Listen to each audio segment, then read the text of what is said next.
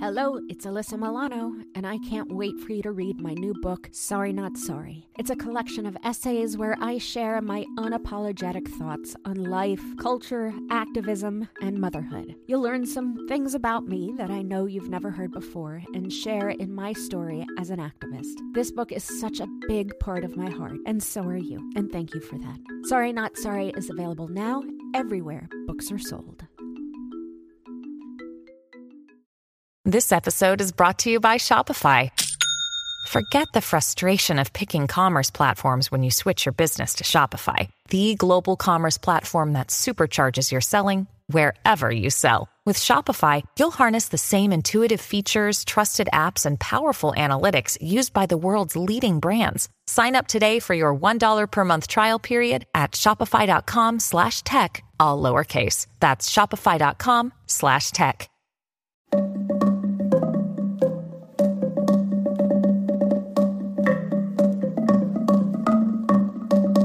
Hi, I'm Alyssa Milano, and this is Sorry Not Sorry.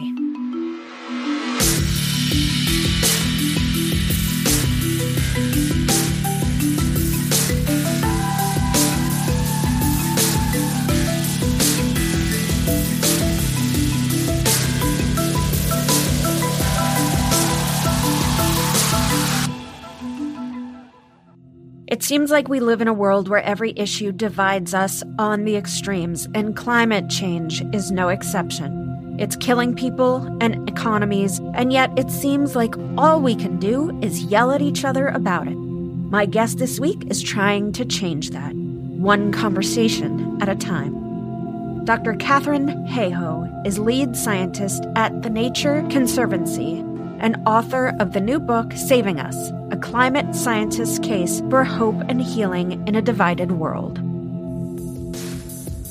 Despite the C O P twenty-six climate talks going into overtime, leaders from across the world walked away from the Scotland summit feeling victorious this weekend.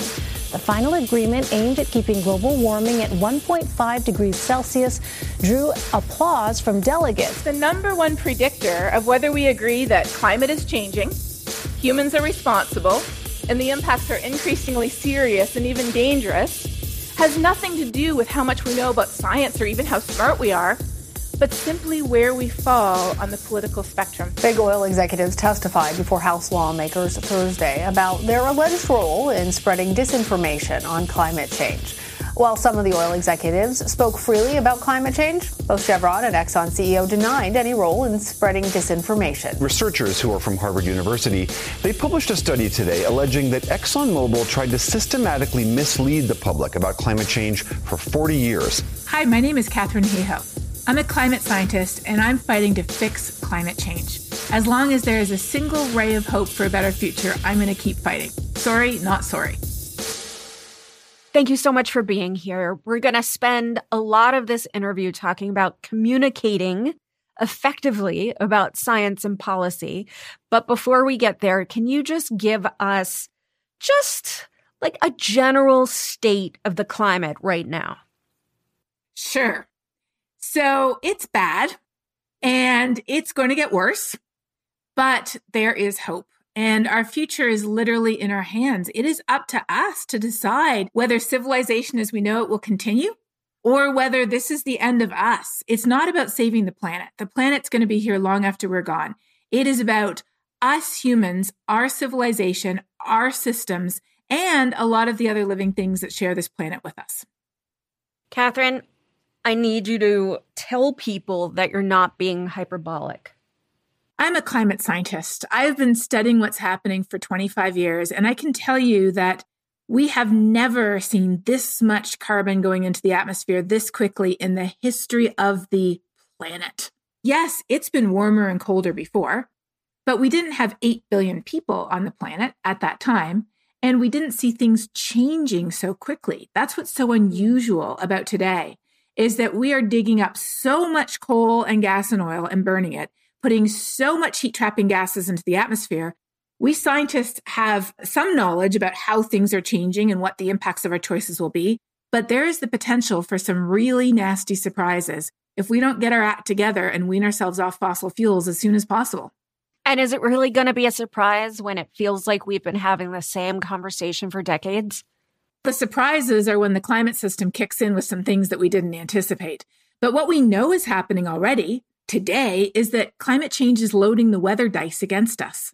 So it's taking our naturally occurring events like heat waves and hurricanes and wildfires and droughts, which we've always had. As long as there's been humans on this planet, we've had these events, but it's making them worse. So wildfires are burning greater area. The season begins earlier in the year and it ends a lot later. Hurricanes are a lot stronger and dumping way more rain than they used to. Heavy rainfall events are more frequent. Heat waves are more dangerous. Basically, climate change is, as the U S military calls it, a threat multiplier. It takes all of the challenges we already face today and it makes them worse. And what's nearest and dearest to my heart is not just the way it's affecting our weather patterns. It's the fact that it affects the poorest and most vulnerable people more. It affects women and children more than men. Basically, if we already have a bit of the short end of the stick to begin with, then climate change makes it worse, especially in low-income countries. When disaster happens, women and children are the ones who often are more vulnerable, losing their homes, having to pick up and recover afterwards. When a drought hits and a family can't put food on the table, and someone comes along and offers to marry their ten-year-old daughter, child marriages are on the increase because of climate change loading the weather dice against us. And then, you know, if you end up in a refugee camp, who is most vulnerable to everything from assault to not having adequate resources to health-related problems? It's typically women more than men who are vulnerable. In the preface of your book, you write, after thousands of conversations, I'm convinced that the single most important thing that anyone, not just me, but literally anyone, can do to bring people together is, ironically, the very thing we fear most. I think this is so important, but it is really hard. And why are we so afraid of having conversations? We aren't having these conversations. Only about a third of people in the U S even hear somebody else talk about it occasionally. Climate change has topped the list of the most politically polarized issues in the whole U S since the Obama administration. So we don't want to talk about it because we're afraid we might get in an argument or a fight, or we're just afraid it's so depressing. Who wants to talk about something that's just going to leave you more depressed than when you began? What is the impact on our society and on our planet if we're not having these conversations? The impact is huge, because if we just shove something down and we never talk about it, why would we care? And if we don't care, why would we ever fix it? So I think that a lot of the delay that we're seeing is just because we are not having the conversations about what is the key, not about Antarctica and glaciers and polar bears, but rather conversations about what's happening where we live and how that's affecting things that matter to us, like the air that we breathe and the health of our families and our jobs and the safety of our homes, and what real positive, constructive solutions look like that everybody can get on board with.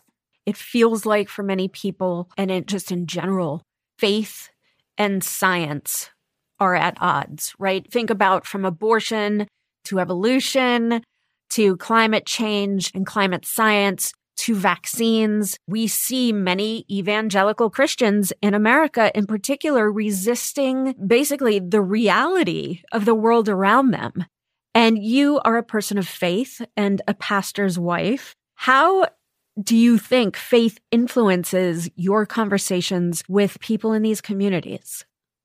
It absolutely influences them. But I would point out, first of all, that there is nothing about the Christian faith that would cause people to reject vaccines, climate change, or even evolution.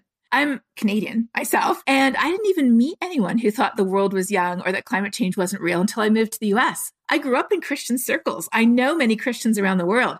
It really is a U S phenomena that's primarily associated with the right-hand side of the political spectrum. But in the United States, the right-hand side of the political spectrum often has a religious label on it. Although today, recent polls are showing that forty percent of people who self-identify as evangelical in the U S don't even go to church. What church do they go to? They go to the church of the politicians and the pundits who have written their statement of faith, which has very little, if anything, to do with theology and everything to do with politics. So unfortunately for a lot of people, it really isn't about what their theology says. But for those who do care about if they're Christians, for example, if they do care about what the Bible says, then that's often a really great point to begin a conversation. And I, being a Christian, start conversations there. But I also start conversations over being a mom, over living in Texas, over being a Canadian, over being somebody who just absolutely loves the water and snow and lakes, somebody who likes going to the beach and wants there to be beaches in the future, which that is an open question depending on sea level rise, and someone who loves people, loves things, loves places in this world, as we all do. And every single one of us, because of that, we have every reason we need to care. And if we don't think we care, it's because we haven't connected the dots. And how do we connect the dots? By having those conversations. In your book, you address the online and in-person harassment people are receiving for promoting science. This also applies to accurate teachings of history or basically anything I say on the internet at all. Aside from the the automated trolls, which I really do think are a thing, why is this happening? Is there anything those of us who receive it can do to bring those people around? So I get attacked daily online, as I'm sure you do too, and many other people do as well. And before I block someone on Twitter or Facebook, not so much on Instagram, usually people are pretty nice on Instagram, but LinkedIn definitely. Before I block someone, I always look at who they are. Who was it who just sort of woke up this morning and decided to tell a woman they don't know that she's a fool, an idiot, or a whore? I spent the past three years talking to some of the worst people on the internet. Now, if you've been online recently, you may have noticed that there's a lot of toxic garbage out there. Racist memes, misogynist propaganda, viral misinformation. So I wanted to know who was making this stuff. I wanted to understand how they were spreading it.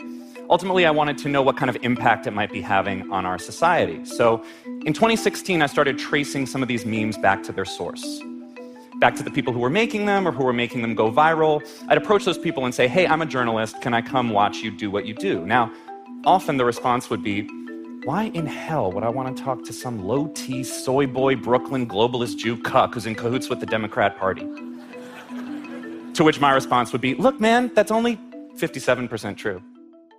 Who is this person? And when I look at their feed, every single time I see that it is part, it is part of a toxic stew of issues. They tend to be anti-vax, anti-mask, anti-immigration. They tend to adhere to the right-hand side of the political spectrum, whether they come from the U S, my home country of Canada, the U K, or Australia. People don't wake up in the morning and decide to reject two hundred years of physics. The same physics that explains literally how airplanes fly and how stoves heat food. But what do they do? They wake up in the morning and they go to their Facebook feed and they hear from people who agree with them. And so it really is an echo chamber. And arguing with people online is not the way to fix it. Knowing that doesn't make it any less hurtful, whether it be to the planet or to our own souls and hearts. You're absolutely right. And so that's why when I decided to engage on social media and to keep engaging on social media, despite all the hate, I had to sit down and make a decision, a decision I sort of reaffirmed to myself on a pretty regular basis, that what they say about me isn't who I am. They don't know me, and they're not saying it because they want to know me. They're saying it because they see me, they see us as a threat. And as long as they see us as a threat, they're not going to listen to anything we say. So there's no point engaging with somebody who's hurling abuse to you at law- online. But if we're able to connect over something we share, not a threat, the exact opposite, something we love. If we can make that point of connection, that's where the positive, constructive conversations come from.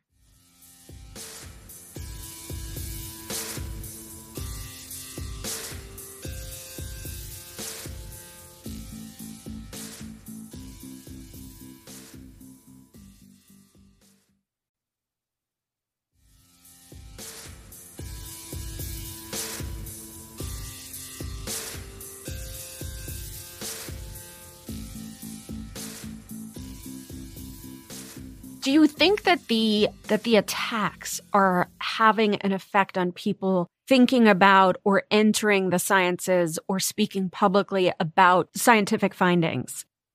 Absolutely. It's not easy to wake up every morning and see your inbox or your social media feed just filled with hate. It is for sure turning people off and causing them to sort of retreat back into the ivory tower. But for every person who feels that way, I know another, at least one, if not more people who are doing the exact opposite, who are just digging in their heels and saying, this is the truth. And this is our future we're fighting for. And I am not going to give up. Sorry, not sorry. Thank you. Tell us about science overload and what we can do to avoid it while still communicating important information. So often when we feel like people aren't on board with climate action, we think they just need more fear-based facts. And like we started off the podcast, there are plenty of fear-based facts that are absolutely one hundred percent true, no exaggeration. In fact, if anything, we scientists tend to sort of go a bit on the conservative side, if you can believe it. But the reality is seventy percent of people in the United States are already worried about climate change. seventy percent. eighty-three percent of moms are worried. eighty-four percent of young people are worried. We're already worried. So what's the problem? The problem is fully half of us feel hopeless and helpless when it comes to climate change. What do we most lack? We most lack a sense of agency, a sense of hope. What can I do to make a difference? And so that's exactly why I wrote my book, Saving Us, because I am absolutely convinced that every single one of us has a role to play. And it begins with using our voice to advocate for change in every part of the world that we're connected to, our school, our place of work, our neighborhood, wherever it is that we connect with people, using our voice to say, here's why it matters. And here's what we can do to fix it. Your book brings up two things that I had forgotten. First, in the nineteen nineties, a poll was released that showed more Republicans than Democrats believed that climate change was already happening. And second, that as recently as two thousand eight, Nancy Pelosi and Newt Gingrich filmed a commercial together talking about the need to fight climate change. Are we as divided as we think we are? Those are stunning facts for most people because today we are so polarized. Hi, I'm Nancy Pelosi, lifelong Democrat and Speaker of the House. And I'm Newt Gingrich, lifelong Republican, and I used to be Speaker. We don't always see eye to eye, do we, Newt? No, but we do agree. Our country must take action to address climate change. We need cleaner forms of energy, and we need them fast. If enough of us demand action from our leaders, we can spark the innovation we need. Go to we can solve it dot org. Together, we can do this. The U S is more polarized than it's ever been in, in our lifetimes. And I can say our because we were born in the same year. So what happened? Did the science change in the last twenty years? No. If anything, it just became more solid. We can put numbers on how much greater area was burned by wildfires and how much more rain was dumped by hurricanes because of climate change. What changed? The fact that the impacts were here and now, which means we have to do something about it. And doing something about it consists primarily of weaning ourselves off fossil fuels as soon as possible. ninety companies produce two-thirds of carbon emissions since the dawn of the industrial era. ninety companies. And when climate action loomed up on the horizon, they made a conscious decision. Many of those companies decided, the ones that were still in existence, decided, it is a lot cheaper to muddy the waters, to confuse people, to say, oh, those scientists aren't sure, and to get together with politicians and say, look at how much of the revenue in your district or your personal income comes from coal, gas, and oil. It would be foolish to invest in climate action. Look at the detriment it would have on your finances. Reality is, if we don't fix climate change, there will be no economy. There will be no finances. There will be no one wanting to use energy because we will not have any civilization left. So even they, even those people who are so invested in fossil fuels, long term, even for them, it makes all the sense in the world to transition to clean energy. But unfortunately, some didn't. And there's this really good book that's also been turned into a documentary. It's called Merchants of Doubt. And it tracks exactly how the big oil and gas companies specifically and deliberately and very intelligently set out to muddy the waters on climate change, confuse us, and politicize an issue, which is not political at all. Because a thermometer does not give you a different answer depending on how you vote. And a wildfire does not knock on your door and ask you who you voted for president before it burns down your house.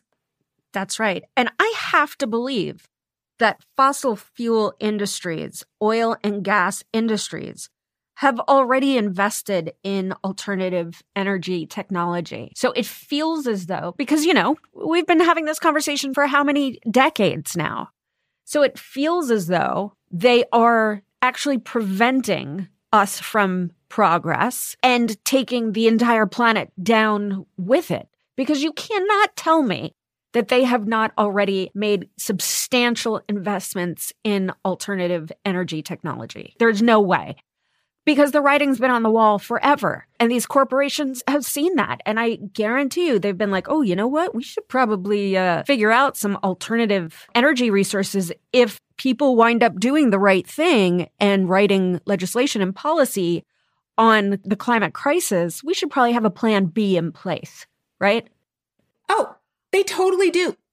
In fact, all the big oil and gas companies have been operating with a shadow price on carbon for over a decade.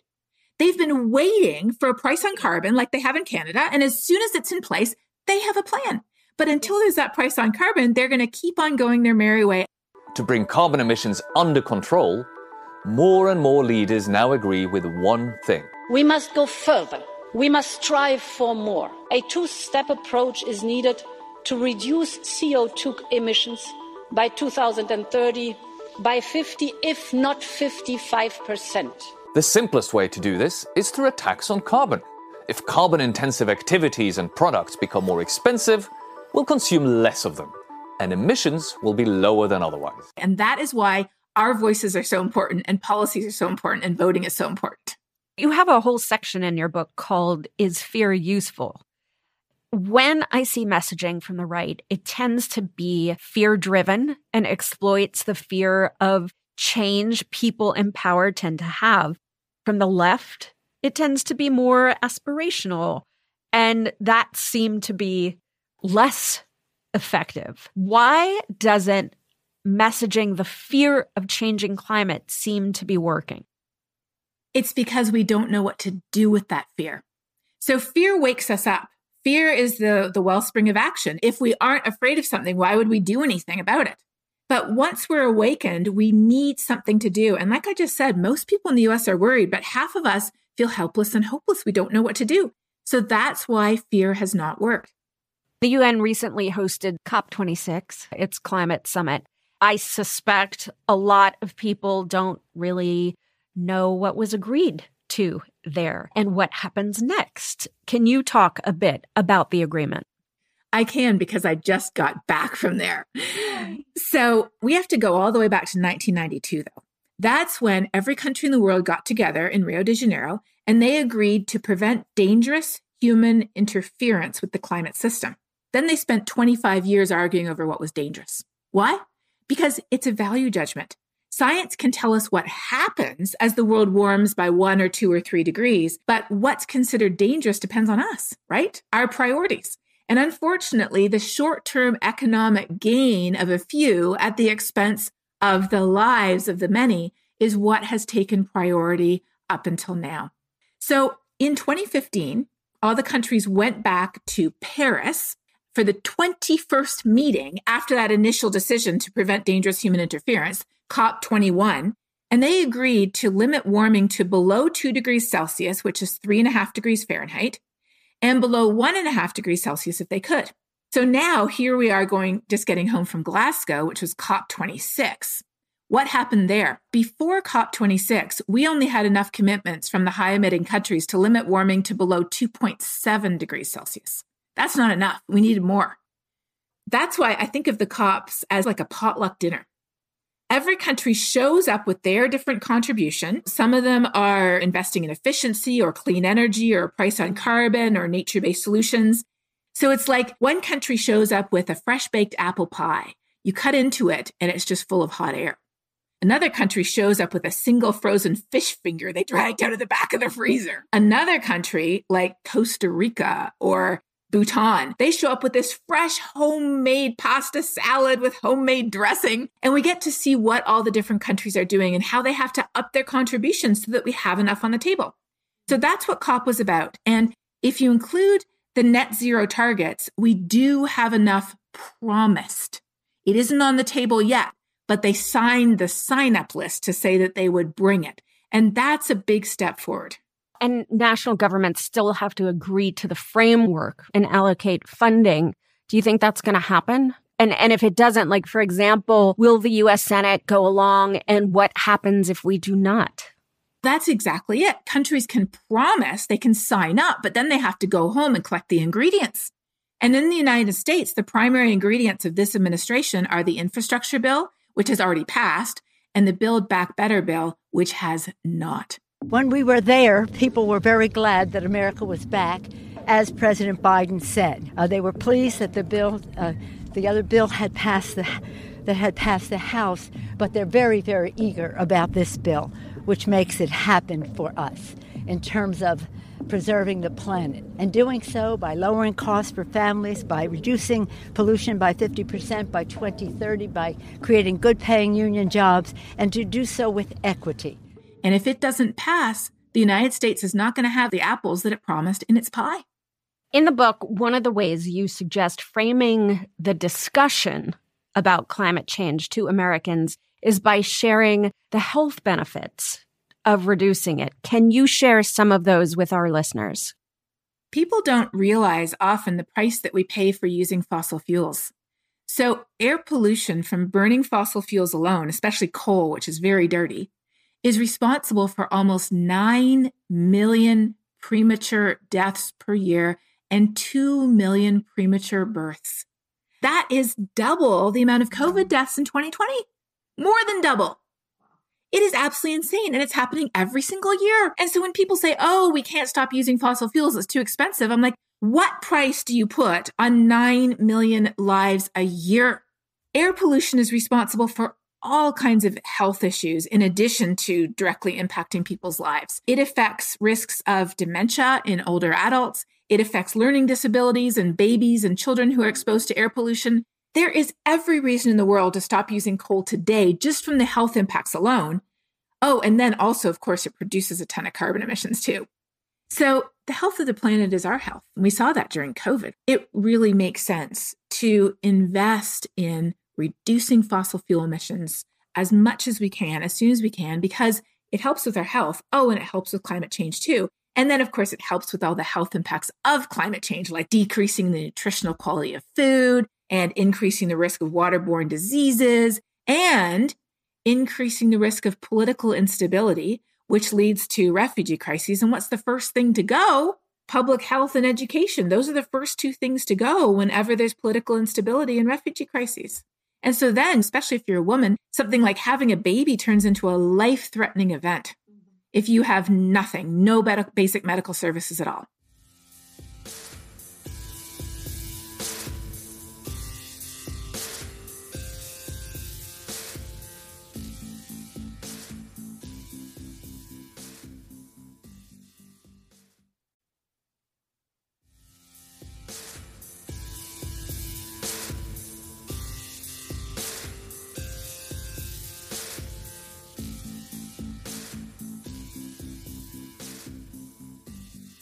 All right, so let's talk more about the solutions. Let's just focus on my listeners right now. What actions can individuals take to protect the climate while governments change policy? We have an incredibly important role to play. And when I went to Glasgow, what was so interesting was, yes, there were heads of government there, and there were policy experts and negotiators there, but most of the people there were just people. There were children and parents and grandparents. There were activists and students. There were young people and artists and musicians and theologians and business people and people who cared about trees and people who cared about water, and indigenous people and marginalized communities were there raising their voice because, of course, they're affected more than anyone. They were people. And here's the thing. When we look back through the last two, three hundred years of our society and our civilization, we've changed in massive ways. Slavery has been abolished. Civil rights have been enacted. Women got the vote, which is a bigger deal than we remember. Apartheid ended. How did these things change? It wasn't when a president or a prime minister or a C E O or a very rich, influential, famous person just decided one morning they had to and made it happen. It was when very ordinary people, some of whom we know their names, Nelson Mandela, Martin Luther King Junior, Elizabeth Cady Stanton. We know some of their names, but most of their names we don't know. They were ordinary people, and they decided the world has to change. It must change. And they did something that every single one of us can do. They used their voice. They used their voice to advocate for change. And through using their voice, they shared that vision and they shared that need for action with everyone around them.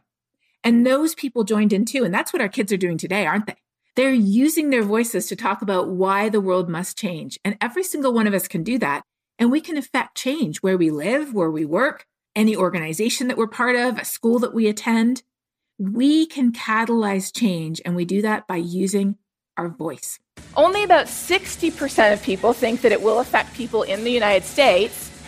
Only forty percent of people think it will affect us personally.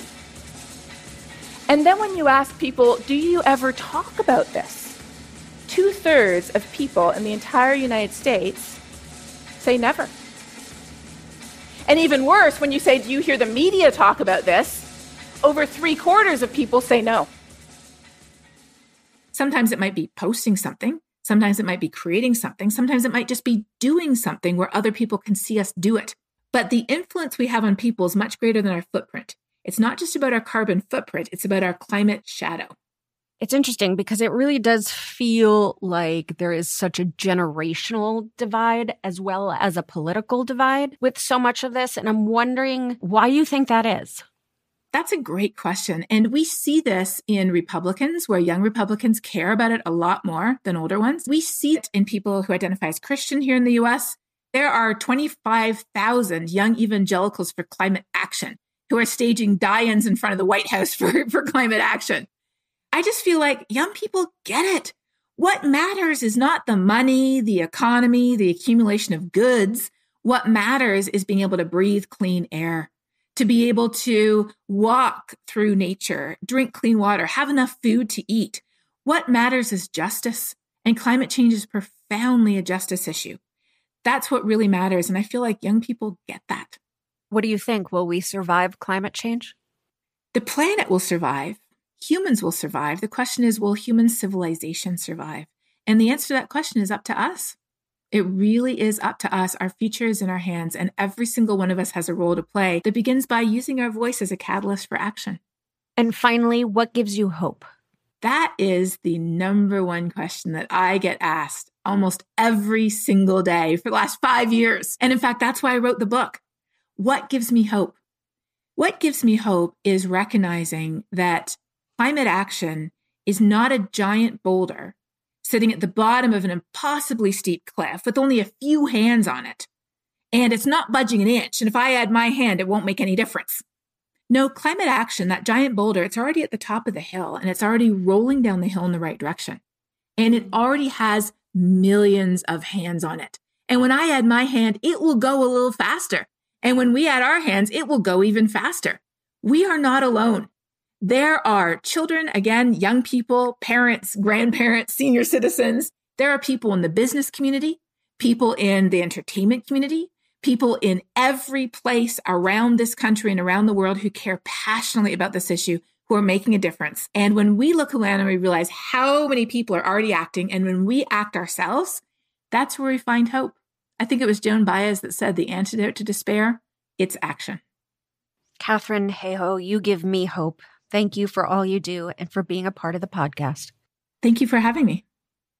If that persuasive appeal that you're making to your Republican uncle means that he doesn't just have to change his view, he's got to change his underlying values too, that's not going to go very far. So what would work better? Well, we believe it's a technique that we call moral reframing, and we've studied it in a series of experiments.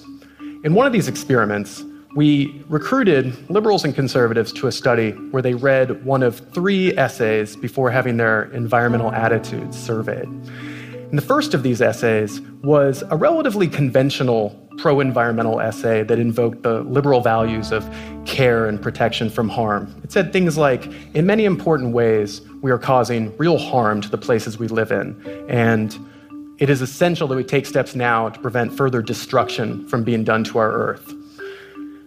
Another group of participants were assigned to read a really different essay that was designed to tap into the conservative value of moral purity. It was a pro-environmental essay as well, and it said things like, Keeping our forests, drinking water, and skies pure is of vital importance.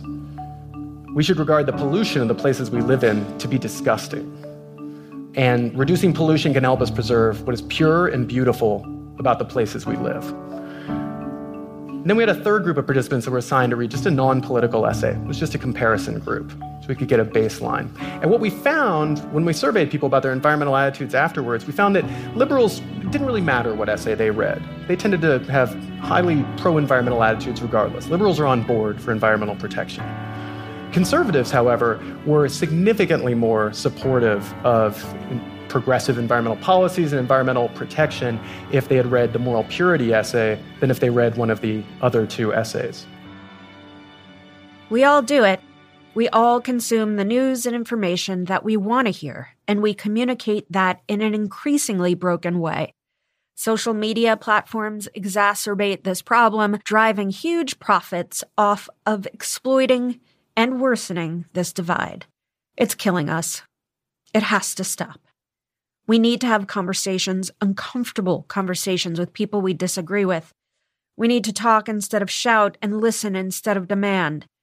Even when we are entirely positive, we are right.